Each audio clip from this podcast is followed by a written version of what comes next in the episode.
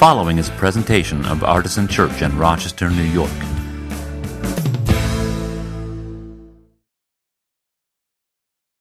Today, we are starting a new series, which I am actually very excited about in the midst of all this stuff. Um, I'm really excited about this. I have no idea how this is going to go for the next 20 or 30 minutes um, because there's been so many other things on our minds. But I am very excited to be starting this uh, series on the book that we're reading together for Artisan Summer Read, which is Scot McKnight's book, The Blue Parakeet.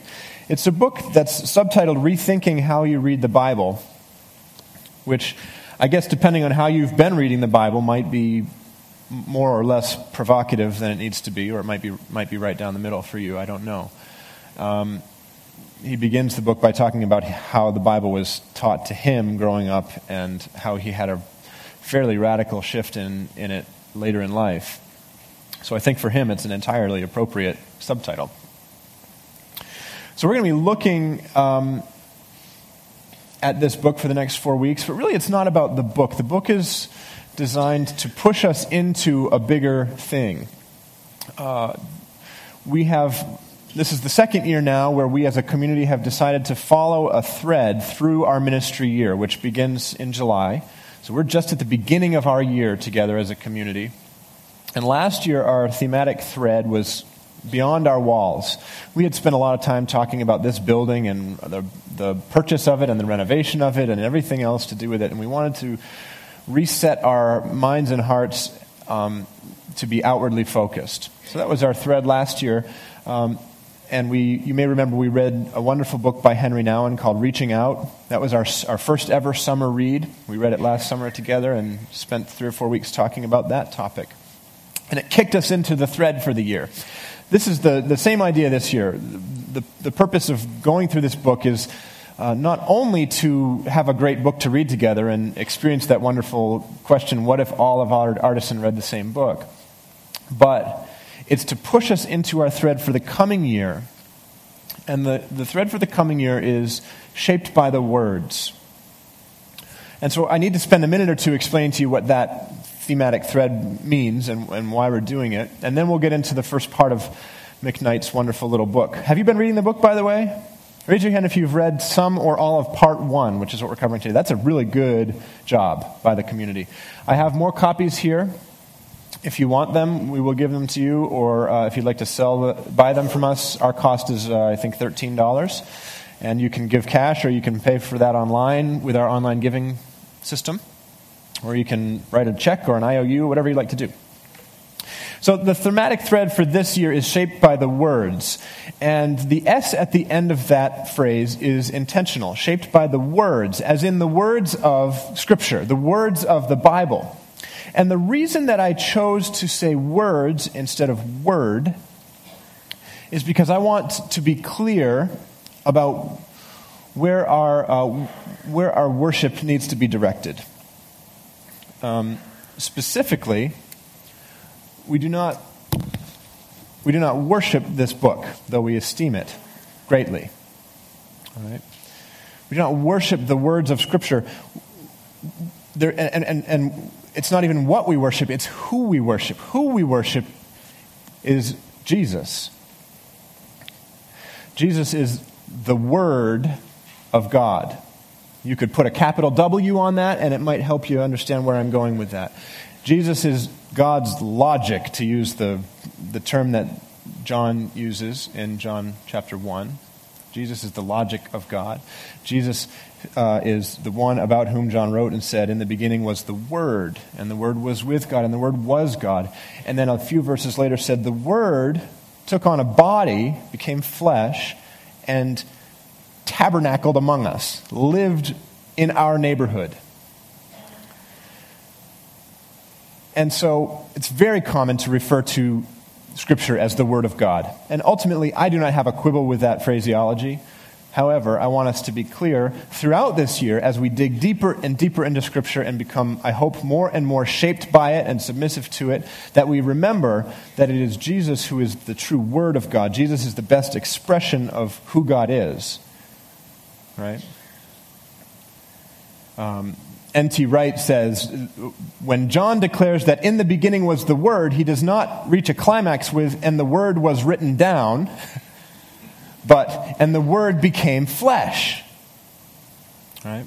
Now, if you want to go a little bit deeper with this subtopic, this little idea, um, I posted an article by a wonderful pastor and thinker this morning named Brian Zahnd. Posted it to Facebook and Twitter, so if you um, uh, use Facebook or Twitter, you can just put slash artisan church at the end of it, and you'll find that article.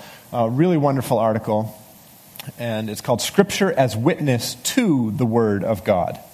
And Brian Zahnd's point, which I ent- entirely uh, agree with and endorse, is that the we love the Bible and, and revere and respect the Bible not because it is God, but because it shows us God, because it points us to God's best expression, the best revelation of God, the best way we can know God, which is Jesus Himself. All that being said, the Bible is the best witness we have to Jesus, and if we want our hearts to be shaped like His heart, and we do, right? We're all nodding our heads right now. We want to be like Jesus. Nobody's going, eh, Jesus is okay. I want to be like Messi, right? That's a World Cup reference. I'm trying to be pertinent and relevant, but uh, I have a very complicated relationship with soccer. So, um, but if we want our hearts to be shaped like the heart of Jesus, then we must be we must be willing and intentional about allowing our hearts to be shaped by the words of Scripture. Shaped by the words. That's our thread for the year. That's what, that's what we're going to follow this year. And I hope that we will follow it in all areas of our life together as a church, not just in the, the sermons and things, which, by the way, will be much more derived directly from Scripture, whereas in the past year with Beyond Our Walls, they were started with topics, and we used Scripture throughout, of course, to to look at those topics and understand them. But, uh, not, but I, I, want, I want us to be shaped by the words of Scripture, not just here on Sundays, but in our homes, in our private devotional lives, in our families, and in our small groups. And if you're not involved in a small group, I would really, really encourage you to look into getting into one. And we'll be making a push for that in the fall, uh, but you don't need to wait until then. Um, Jamie is right here. Can you raise your hand, Jamie? And is Jenny here today as well? Jenny's in the same road right there. Both of them could give you good insight as to how to get into a small group sooner than the fall when we make our big push. All right. So, the book. Let's dive into the book. Scot McKnight's The Blue Parakeet. Scot McKnight, by the way, is a Covenanter, which you may not know what that word means, but um, our uh, family of churches, our denomination is the Evangelical Covenant Church. I always say it's not the thing that gives us our primary identity, but it is an important relational connection that we have with other churches throughout, uh, around the world, really, but particularly here in America. Uh, and the shorthand form of that is um, covenant. They just call it the covenant for short, which, uh, if you've played Halo, is a little bit disconcerting. But um, uh, Scot McKnight is a, a, member of our denomination for a while, taught at uh, the Covenants Seminary. And uh, so he's, he's in the same kind of theological stream as we are, which is good. So, why is it called the Blue Parakeet? If you haven't read the book yet, you may be confused by the odd title. And uh, I just said, yes. I'm very confused by the odd title. Well, I'll just briefly explain um, this, and really, it, we can go through the topics without this, but uh, Scot and his wife, Chris, are bird watchers. And so they sit in the backyard and watch the watch the birds come to the bird feeder, and uh, they, they enjoy identifying and recording viewings of different or glimpsings of different species of bird, right? So they have all the common ones, the sparrows and the chickadees and um, everything that would be normal for their part of the country. And one day they were in the backyard uh, and saw this strange flash of blue, right? And so he begins to go through in his head: Is this a, a western bluebird? Is it a a, a bunting, or I, I, don't know any bluebirds. I'm just like making stuff up right now. But um, is it the azure cardinal? I don't know. Um, that's not a real bird. So, but it would be a good name for one. What he discovers eventually is that this is not a wild bird. It's, it's, an, it's an escapee. It's a pet parakeet that got out of somebody's bird cage and now is living there. And all the other birds are completely freaked out by this thing that they've never seen before. Right? So they don't go near it for a while, and then they are you know, they're scared away, and then they come back, and eventually they start to imitate it, and, and it becomes one of them for a little while. Um, and uh, he, he tries to capture it and you know maybe try to find the owner or put it back in a cage where a parakeet doesn't actually belong, but you know, the, but belongs. Um, and of course, the bird does not want to be caged anymore. And so it eventually leaves. So the idea of a blue parakeet is this un, unexpected, surprising, hard to understand thing that enters your world and you're just like don't know what to do with it, right? And Scot's point here uh, is that sometimes Scripture contains blue parakeets. Sometimes we read the Bible and see this thing that doesn't compute for us. It doesn't make sense. It doesn't fit into any of our pre existing categories, and we don't know how to respond to it. But like the blue parakeet, the Bible does not want to be caged. It's intended to be free and wild. And uh, if we want to understand it, we have to kind of, in some ways, be okay with that.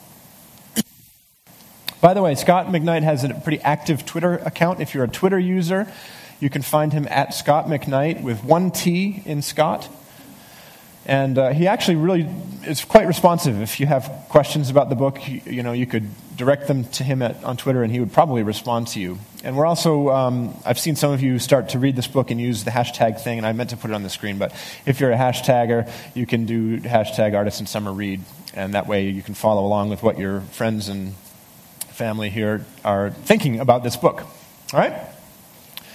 So, today's topic is story, and we'll get into that in just a minute. But first, I want us to do this prayer, and I, I hesitate to predict what we'll do all year long. But I, I wouldn't be surprised if this prayer returns to us. This is a prayer to be prayed before reading Scripture.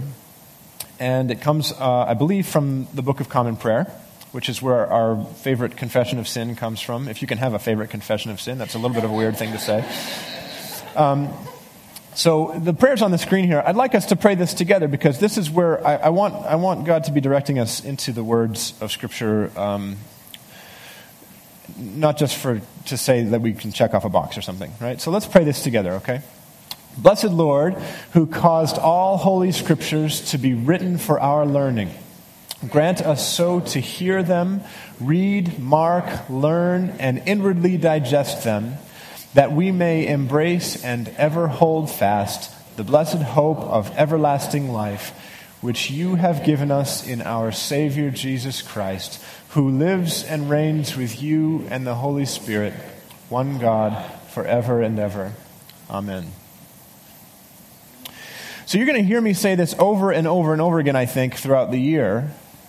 The Bible tells a story. I think that's the first thing that you should understand and realize before undertaking any study of the Bible, any devotional approach to the Bible. The Bible tells a story, tells one story.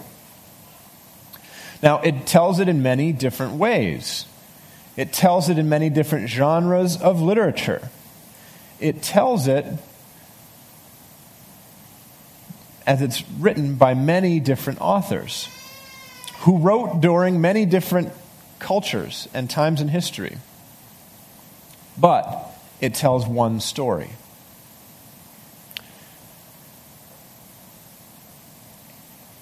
And whenever you approach any part of Scripture, one of your tasks will be to ask and answer the question where does this fit in the story, capital S? Where does this little story in the Bible fit in the big story, which is being told in the whole. Right? Another way that uh, you could describe the Bible is one that I first heard from Karl Giberson, who I don't, um, I don't know if it's original to him, but he said the Bible is not a book, the Bible is a library. It's a collection of books. And they're all, you know, they're not all the same. There's lots of difference and differentiation in the Bible. And I so agree with one of the things that McKnight says. He says, one of the most exciting features of those who learn to read the Bible as story is to see how each book or author shapes the various elements of this plot. emphasizing one element or the other. The Bible is a rich tapestry that you can gaze at endlessly. So, what is the story? Uh, I mean, this is our main task for this morning is understanding what the story is. That's, if you go away with nothing else, I'd like you to go away with some sense of what the, the story with a capital S is that the Bible is trying to tell. I think it's the absolutely crucial question. So this is McKnight's outline of the plot.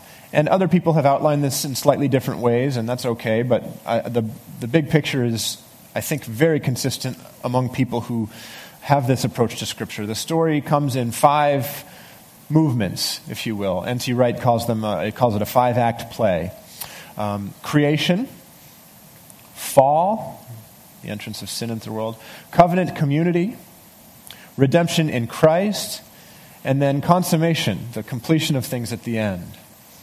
So that's the plot of the story creation, fall, covenant community, redemption in Christ, and consummation. Throughout this plot are woven the themes of oneness and otherness. Right? This is McKnight's uh, identification of the themes in the story of Scripture. So let's look a little bit more closely at that plot, that five movement plot, right? And uh, if you're a if you're a longtime church person, one of two things is probably true of you. One is that you get this big story already, and this will be a very quick review for you. And the other is what happened to me when I went to college. Um, I'm sorry to say to pursue ministry. Not that I'm sorry that I did that, but I'm sorry to say that I didn't understand the big story. when I went to when I left for college at 17 and didn't had been in church my whole life, I knew every every little st- stupid flannel graph thing, everything. But I didn't know the story. I didn't know how it all fit together. And what a shame. So if that's you, you're not alone. There are lots of people who spend their lives in church and study the Bible um, and love Jesus with all their heart, but they don't understand the big capital S story. All right, so here it is. And I'm going to, it's impossible to tell the entire story of Scripture in the time that I have left. Um, it would be impossible to tell the entire story of Scripture if I'd started at the beginning of my time. But we're going to do our best here. All right. So the first movement is creation. And he uses a phrase which may be confusing to some of you if you hadn't seen it um, creating icons. And he uses the Greek spelling, E I K O N, right? So that we get the, the I C O N word from, um, from the Greek. Icon means image, right?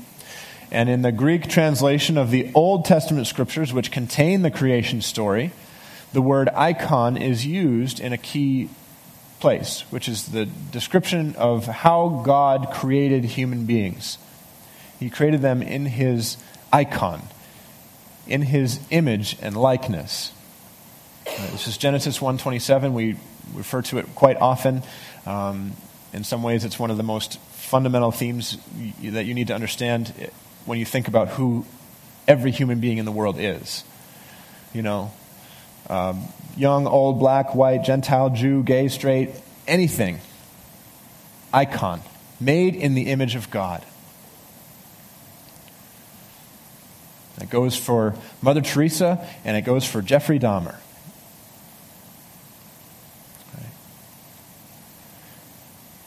That's what he wants you to take from the creation story. That's, that's point one from the creation story. I love how, by the way, how he simply sidesteps the evolution debate, because that's not the point.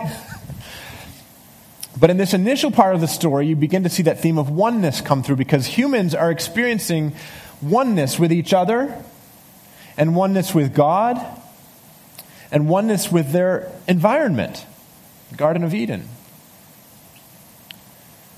As McKnight puts it, they get to enjoy what the Trinity has always eternally enjoyed, which is perfect communion and mutuality with an equal.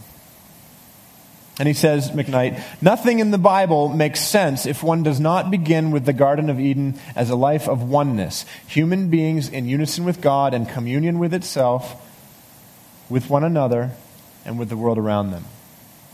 Right. So that's this initial movement in the story of Scripture. The second movement is fall.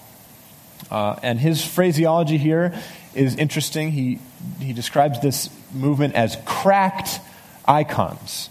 Same word, E I K O N. God images. Right?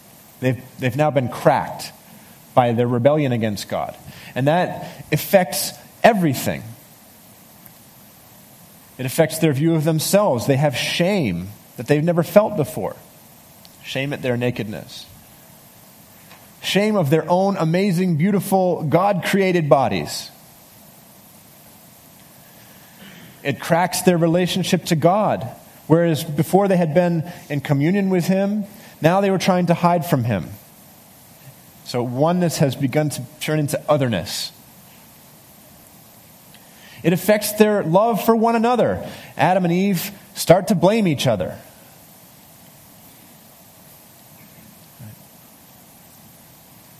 The first and last time a husband and wife ever blamed each other for something that went wrong. So, oneness in all these relationships with their self, with their mate, with their God, with their environment has turned to otherness, and they're banished from the Garden of Eden. McKnight says the entire rest of the Bible, aiming as it will towards Jesus Christ, is about turning icons bent on otherness into icons basking in oneness with God, with self, with others, and with the world. But we must resist the temptation to jump to Jesus right away. McKnight points out that there are in his Bible over a thousand pages of content between the fall in the garden and the birth of Jesus in Bethlehem. And I think when we tell the story of the gospel, we, we skip that thousand pages. We go right from sin to redemption in Christ. But that's, that's not how the story played out. Not that quickly. It is how the story played out, but not that quickly. In between is the third movement, covenant community. This is the story of God's people, the nation of Israel. Covenant community is the context in which our redemption takes place. I think somebody hashtagged that, artist Artisan Summer Read, this week on Twitter. Covenant community is the context in which our redemption takes place, and that will remain true even when Jesus enters the story. God's idea of redemption is community shaped. First, Israel, then the church. Now, there are many failures in this story, right? If you, if you have the book, you could look at pages 74 and 75, and there's a there's a whole list of bullets about all the people involved in this covenant community and the ways they screwed it up. Right? Only Noah and his family survive the flood, and then the man messes things up immediately. Abraham is God's chosen father of his people, and he lies about his wife. Moses murders, rescues Israel at the Exodus, gives them the Torah and a worship center, and then sins in the desert. Israel gets into the promised land, but they can't shake off idolatries. David is the king, and he can't control himself. His son builds a great temple, but he can't control himself either. right? So that within a generation, the oneness nation becomes a two-ness nation. One of those nations gets deported to Assyria, while the other, Judah, hangs on longer but finds itself eventually in Babylon. And then God, in his rich mercy, ends the exile and leads Judah back to the promised land, and they rebuild the temple, and the whole thing starts over again. That's the third movement covenant community getting royally screwed up. Literally, royally. Right? Because the kings. Sorry. The fourth movement is Christ. Redemption in Christ because Christ is what we couldn't be. He is the image of the invisible God, as Colossians says. He is the perfect icon, E I K O N. He is the perfect image of God. McKnight says the Bible story has a plot headed in the direction of a person. And that same story is headed in the direction of a community in that person. So again, community does not stop when Jesus comes on the scene. It is not me and Jesus through my Bible under a tree, loving God, and all you guys can, whatever. Right? And I, I, don't have time to read this one, but McKnight has this great passage that describes the beautiful gospel of Jesus his incarnation, his death, his resurrection. Which he says only puts us in neutral. I love that image. the resurrection only puts us in neutral. We still need new life. And that's when Pentecost comes, and, and, and it's, it's like the gas in the motor of the church. And the fifth movement in this grand story is the consummation, the completion where we will be at one in oneness with God forever. McKnight says that Jesus' first work stands as a partial redemption, which is kind of a maybe controversial thing to say. That might be a little bit provocative for you to hear that, that Christ's first work stands as a partial redemption. Which doesn't mean that you're only partially saved from your sin. It means that the world has only begun to be redeemed in Christ. The fullness of that work will only be complete when Jesus returns and establishes a new heaven and a new earth. And that's the fifth movement, right? So that's an overview of the story with a capital S that is told in the Bible by all kinds of different authors in different genres of literature, writing from different times in history and different cultural locations. The plot arc of creation, fall, covenant community, redemption in Christ, and consummation. The central themes of oneness and otherness. And it's crucial for us as we begin to turn our minds and hearts and eyes to the words of Scripture that we understand that every book in the Bible, every word on every page, is a part of telling that story. Let me say one last thing a little confession about the type of person I am, which is the type of person who uh, I like to say it nicely. I, I enjoy possibilities. The um, not so nice way of saying it is that I put off making decisions. um, and one of the decisions I had was which book to use for our summer read. McKnight's The Blue Parakeet, which is the right choice, I think, or this other one, which is a little bit nerdier and headier, which many of you would have loved, but some of you would have said, I'm not reading that book, which is N.T. Wright's book, Scripture and the Authority of God. So if you're a super duper reader nerd and want another book to read on this topic, read this one. It's excellent. Mc, uh, McKnight has this five movement story, and uh, Wright uses a, a f- the metaphor of a five act play, as I mentioned before. All right? And the beautiful thing is that with the five act play metaphor, you get to have this wonderful opportunity to live into it a little bit. What N.T. Wright says is that we are invited to be actors in the play, that we get to improvise the final scenes of the drama. It works either way whether you have a five act play or a five movement story, whether you have it delineated the way Scot McKnight does it or the way Tom Wright does it, either way, the truth is, it's not just a story that exists out there, it's a story that we are part of. And because we are free agents made by God with the ability to determine what our own actions will be, we have the incredible privilege and awesomely daunting responsibility of improvising and becoming part of the story. Now, Wright is careful to say you can't just start improvising a scene from another play, right? You can't just, you know, pull a gun, right? That's like the big sin in improv theater, right? like Michael Scott, right? You, you can't start doing My Fair Lady. That's not the story that you're improvising. You have to stay within the confines of the story that God wrote.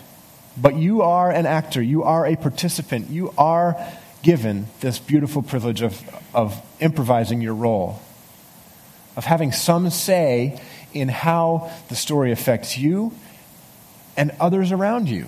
What an awesome, awesome privilege. Full disclosure, I probably am drawn to this because I've used a very similar kind of uh, artistic metaphor to describe understanding God's will, with, which is musical improvisation. I'm very drawn to this idea. Um, But it's a beautiful thing. See, the story is not about you, it's about the big work that God is doing in the world, but you are part of the story. And maybe you didn't know that before you came in this morning. Maybe you don't believe it even after I've said it. But the truth is that each one of you,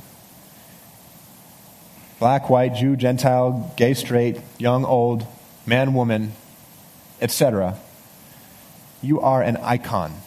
You are made in God's image, and you are part of the story. And so I want you to think about what your role might be in the story.